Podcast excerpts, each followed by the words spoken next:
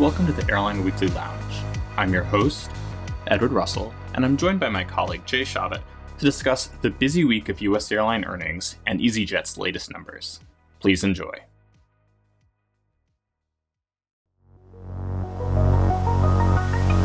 Hey, Jay, how you doing today? Hi, Ned. How are you? Good. As you like to say, it's the thick of earnings where we've had Delta and United have gone, and we are sitting here on January 25th looking forward to the gauntlet of American, Alaska, Southwest, and JetBlue all going on Thursday, January 26th. Yeah, tomorrow's the big day. There's a whole lot going on. I think we've even got Wizz Air over in Europe, and who knows what else will pop up. But certainly for the U.S. airline industry, tomorrow is a earnings bonanza day. Absolutely. So we're going to take a quick spin through the four airlines that are going tomorrow, and a little bit of what we're watching. Jay, what about American? What's on your radar with them? Yeah, we can start with them because they'll be the biggest of the airlines reporting tomorrow. One thing that'll be interesting to listen for is, they gave rather bullish guidance on their fourth quarter results it was a couple of weeks ago. They actually raised their expectations of what they were going to earn as far as operating margin and their revenues. And a lot of that, I believe, was just what happened with Southwest probably helped them a lot. So it'll be interesting to see if they have any more details, if they provide any more, color on exactly to what extent that Southwest meltdown helped them. We'll also, obviously they have, Dallas DFW is just a huge hub for them, and the economy's, rather strong there. We'll see how, things are shaping there. Charlotte is another hub where they've always had a lot of success. And it's always interesting to, hear an airline of that size talk about where they're seeing strengths and weaknesses geographically. And then, of course, Southwest will be next. And anything you're listening for there, Ned, that comes to mind? You talked a bit about, American expecting, some kind of benefit from Southwest, and we heard that from Delta United. But what I'm looking for Southwest is first, how much the impact of their holiday meltdown is sort of carrying over into 2023. They updated guidance for the fourth quarter, but they haven't really provided any guidance on the impact in the first quarter or for the full year. And some Wall Street analysts have said they expect the impact to continue in the first quarter, but as we all know, travelers have short-term memories, so there's not much expectation that those costs and whatever pressures will continue on sort of past March. Now, of course, the flip side of that is we're all expecting Southwest to unveil additional investment in their technology, which has been highlighted for this meltdown. CEO Bob Jordan has said in various public statements that they invest about $1 billion in technology annually, but that's been their annual tech investment for several years, and it's gone to all kinds of things. They've recently made some big investments in their distribution system so that they could sell more tickets to business travelers. But what they really need is the investments need to go into this crew scheduling system that was blamed for the meltdown. So I'm curious if we're going to see additional money going into that, if they're going to talk about shifting more of that $1 billion into crew scheduling. And whatever they say, of course, crew scheduling systems don't get updated overnight. So I'm not expecting them to be like, hey, we're going to have a new system that's going to switch on, next week, because this is, it's been likened to heart surgery for an airline. These systems run the airline essentially. So it's big. And then, the final question I have at Southwest is what their capacity outlook's going to be for 2023. Now, they released some pretty rosy growth numbers in December, and I'm going to be comparing those to what they actually present and how much of a capacity hit the meltdown could take on the 2023 plans. So it's a lot to listen to for Southwest, but, a lot of viewers are going to be following them closely just because they've been in the headlines so much. Yeah, and network-wise, I mean, they're another airline that's very, can be very enlightening or they can be very informative on what trends are happening geographically, because domestically anyway, they're so, you know, they just have such a national scope. And I have to believe that a market like California for them, which is very, you know, very large part of Southwest network, that has to be hurting right now. On the other hand, you know, maybe some of the Texas stuff is doing better. And it's always interesting to hear from them, to the extent that they reveal, and they don't always say much, but, you know, just what exactly, which parts of their network are doing well, which are not doing so well. We'll listen carefully for that. Right. And speaking of network impacts, specific geographic regions, you know, Alaska Airlines, which represents on Thursday, is going to be interesting. You know, they have a very West Coast focused network with major hubs in tech centers, Seattle and the Bay Area specifically. And we've been reading a lot in headlines about tech industry layoffs, everyone from Microsoft to Amazon to Meta to Twitter to, you know, the list goes on and on. So it's going to be interesting to see what Alaska has to say about demand in their hubs and where it sits, you know, whether they're being hit by these tech layoffs, because, you know, they really don't have large presence in other markets like, you know, Southwest and Texas and around the country. So if the tech hubs are hurting, that's going to really, you know, Alaska potentially could be really feeling that. That said, their fourth quarter and 2022 numbers could still be rosy, and the impact could be coming this year. But that's going to be something to listen closely for. Yeah, very much so. There are, I'd say, two sectors in the U.S. economy that are in recession right now, loosely speaking. One is the tech sector. The other is the housing sector. And as you mentioned, Ed, Alaska is very exposed to that tech center sector, being there in Seattle. Which, to be clear, is their, you know, that's their big money hub.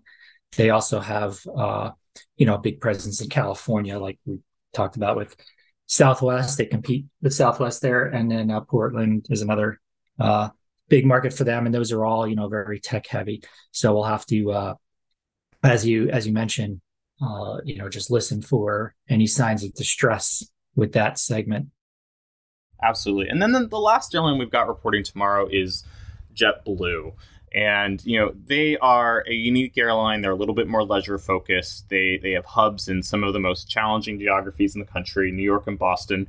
So it's going to be interesting to see what they have to say, whether, you know, if they've picked up at all from Southwest issues. They don't overlap a ton. They've got Florida, or, you know, what's the story there?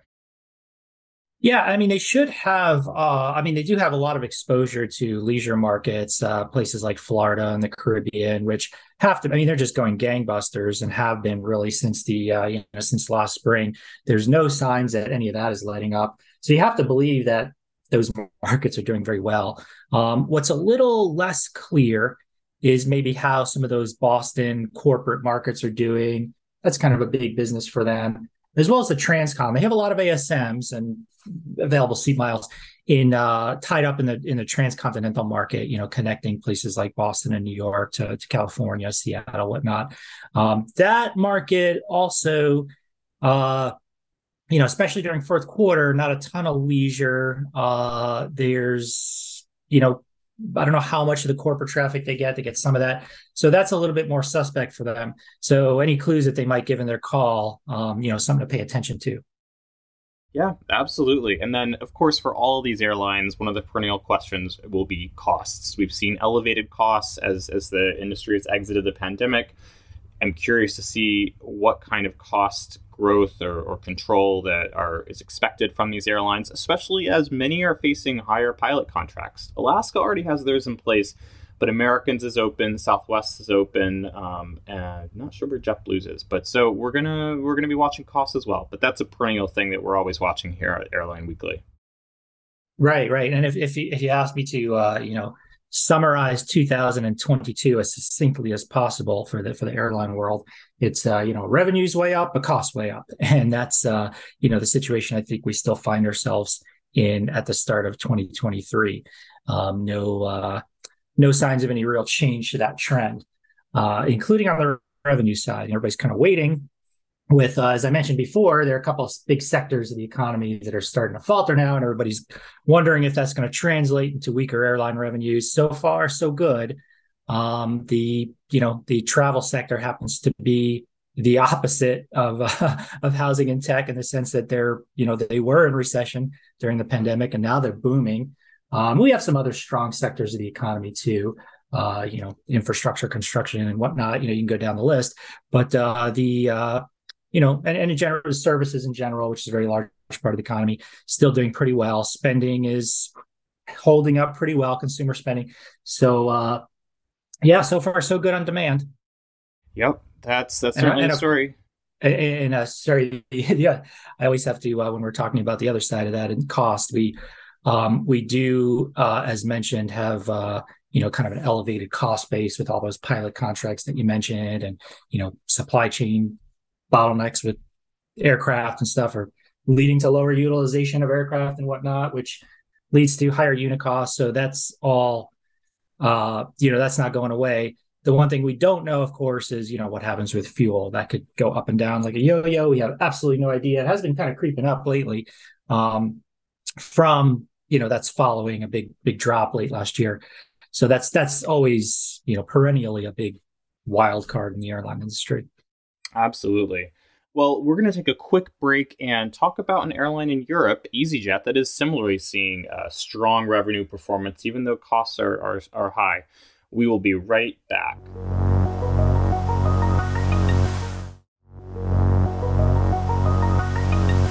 Hey, Jay. So let's cross the pond and look at EasyJet, which released its trading update on Wednesday, January 25th. And they showed some strong revenue performance. Yeah, and they there's limits. They're limited in what they actually say. It's not they don't kind of formally publish their quarterly earnings. They only do that twice a year. So for the calendar fourth quarter, they only give limited information. They did, however, this time give their operating margin, which I was pleased to see because if I recall correctly, in the past they did not.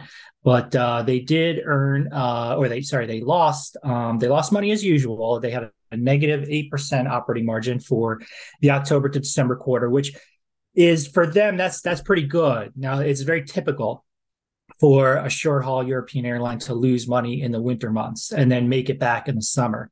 So nothing alarming there. In fact, for comparison's sake, the year prior, their calendar fourth quarter operating margin was negative 24%. Now that was still, the pandemic effects were still in play. So don't put too much stock in that comparison. But in any case, negative 8%, not bad. As you mentioned, Ed, they said, revenue is very strong. Particularly ancillary revenues, which were up triple digits compared to 2019, whereas, traditional ticket revenues were down. They seem to be doing a great job there. And then they have that EasyJet Holidays, which seems to be doing very well. Seems to be producing, quite a good profit for them. Absolutely. It was, I believe, 90 plus million pounds in revenue, whereas you can't really do a comparison because the business launched in November 2019, but it's, doing very well for them. People, I'm always impressed by the amount people will spend for package holidays. I'm not a package holiday myself person, but, people clearly are. Yeah, no, it's a big market in Europe. And if I recall correctly, EasyJet's CEO had previously worked for Tui, I believe. And that's what they, a lot of what they do is package holidays. So he has that expertise. And then don't forget in whatever it was, 2009, right before the pandemic, Thomas Cook, which was a big competitor of theirs, they disappeared. So there was a big gap in the market there. And they, they're grabbing it. And they seem to be doing very well at that.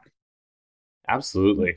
Now, One thing, so they didn't really go into details about this, but I was pulling up some data on Sirium. So EasyJet made some big network shifts during the pandemic. They have refocused. They talked about refocusing on some more seasonal peaky destinations, particularly in Southern Europe. They've traditionally had their main bases in Northern Europe, and those appear to be paying off in big ways. So some of the numbers I found on Sirium were in Germany, which was their fourth largest market in 2019, and a market they invested a lot in, was down. Seats were down 71%. Wow! In the December quarter, impressive. Whereas I'm sorry, Nick. Go. Yeah, continue. No. Whereas in Greece and Portugal, two countries that they've repeatedly highlighted as making investments in, they were up 30+% in both of those countries in terms of seats. So they're making some big investments in Southern Europe that, based on the revenue performance, look like they're paying off for starting to. Yep. And that's where the leisure is. And that's, you know, that's what's humming right now. I'll tell you just an aside story, not to go too far off on a tangent here, but if you go back to the third quarter of 2022, so last summer, if you look at the Lufthansa Group, Austrian Airlines had the best operating margin of any airline within Lufthansa. And when I could not figure out why, because first of all, I mean, Austrian just historically has produced rather weak margins. They typically don't. It's usually Swiss that has the highest margins in that group. Yeah. But Austrian comes out on top, and I'm scratching my head trying to figure out why. Especially if you think, they do have a lot of they did in the past have a lot of exposure to Russia and Ukraine, even a little bit of Asia, which like Brussels Airlines doesn't have any Asia. So, what is it? And then it kind of hit me as I was listening to the Vienna airport earnings call this week. They were talking about how fares are so high between short haul out of sort of the Germanic speaking Europe, Germany, Switzerland, Austria. Fares are so high because all of these low cost carriers like EasyJet, like Ryanair, like Wizz, they've all just diverted capacity to these Western European leisure markets. So, Austrians sitting there, they're they're loving it. They have a big smile on their face. I have no doubt. I mean, we saw that in Austrian's earnings. What was the last quarter that Austrian was the margin leader in the Lufthansa Group? And The other one that comes to mind immediately is Berlin. Eurowings is going in a big way, growing there by leaps and bounds, where EasyJet and Ryanair have both pulled back. So, I mean, for the Lufthansa Group, it's great news for them. They're able to grow in their home markets and, command those high fares. Yeah, I think it is great for them. And they... for carrier like Lufthansa, especially the mainline operation, they don't care so much about this short haul because the long haul is kind of their bread and butter. So if they can, have an airline like Austria produce good results because all the LCCs have left, that's great for them. So another, we were talking about what we're looking forward to as U.S. airlines prepare to report on Thursday. Well, Lufthansa won't report for, I think they go very late in the first quarter. They're in March or late February, March, right? I think. Late February. Okay. Yeah. So, but in any case, put that on your calendars for something to look forward to see how Austrian did again in the fourth quarter. And as I say this, don't forget that third quarter is very different than fourth quarter. So don't be surprised if there's some red ink there in the fourth quarter, but that's, might be okay if it's. We shall see. I mean, heck, I wish I could have made it to Austria for a ski break this fourth quarter, but alas, not this time. Well, Jay, we're going to leave it there. Everyone, we know that you're going to have the results from all those U.S. airlines by the time you listen to this. So hopefully we have some more details on what we just talked about. Thanks again for listening to the Airline Weekly Lounge. I'm your host, Edward Russell. You can reach me at er@skiff.com, and you can reach my co-host, Jay Shavit, at js@skiff.com. Jay, thanks so much. Okay, thanks. Thanks, everyone.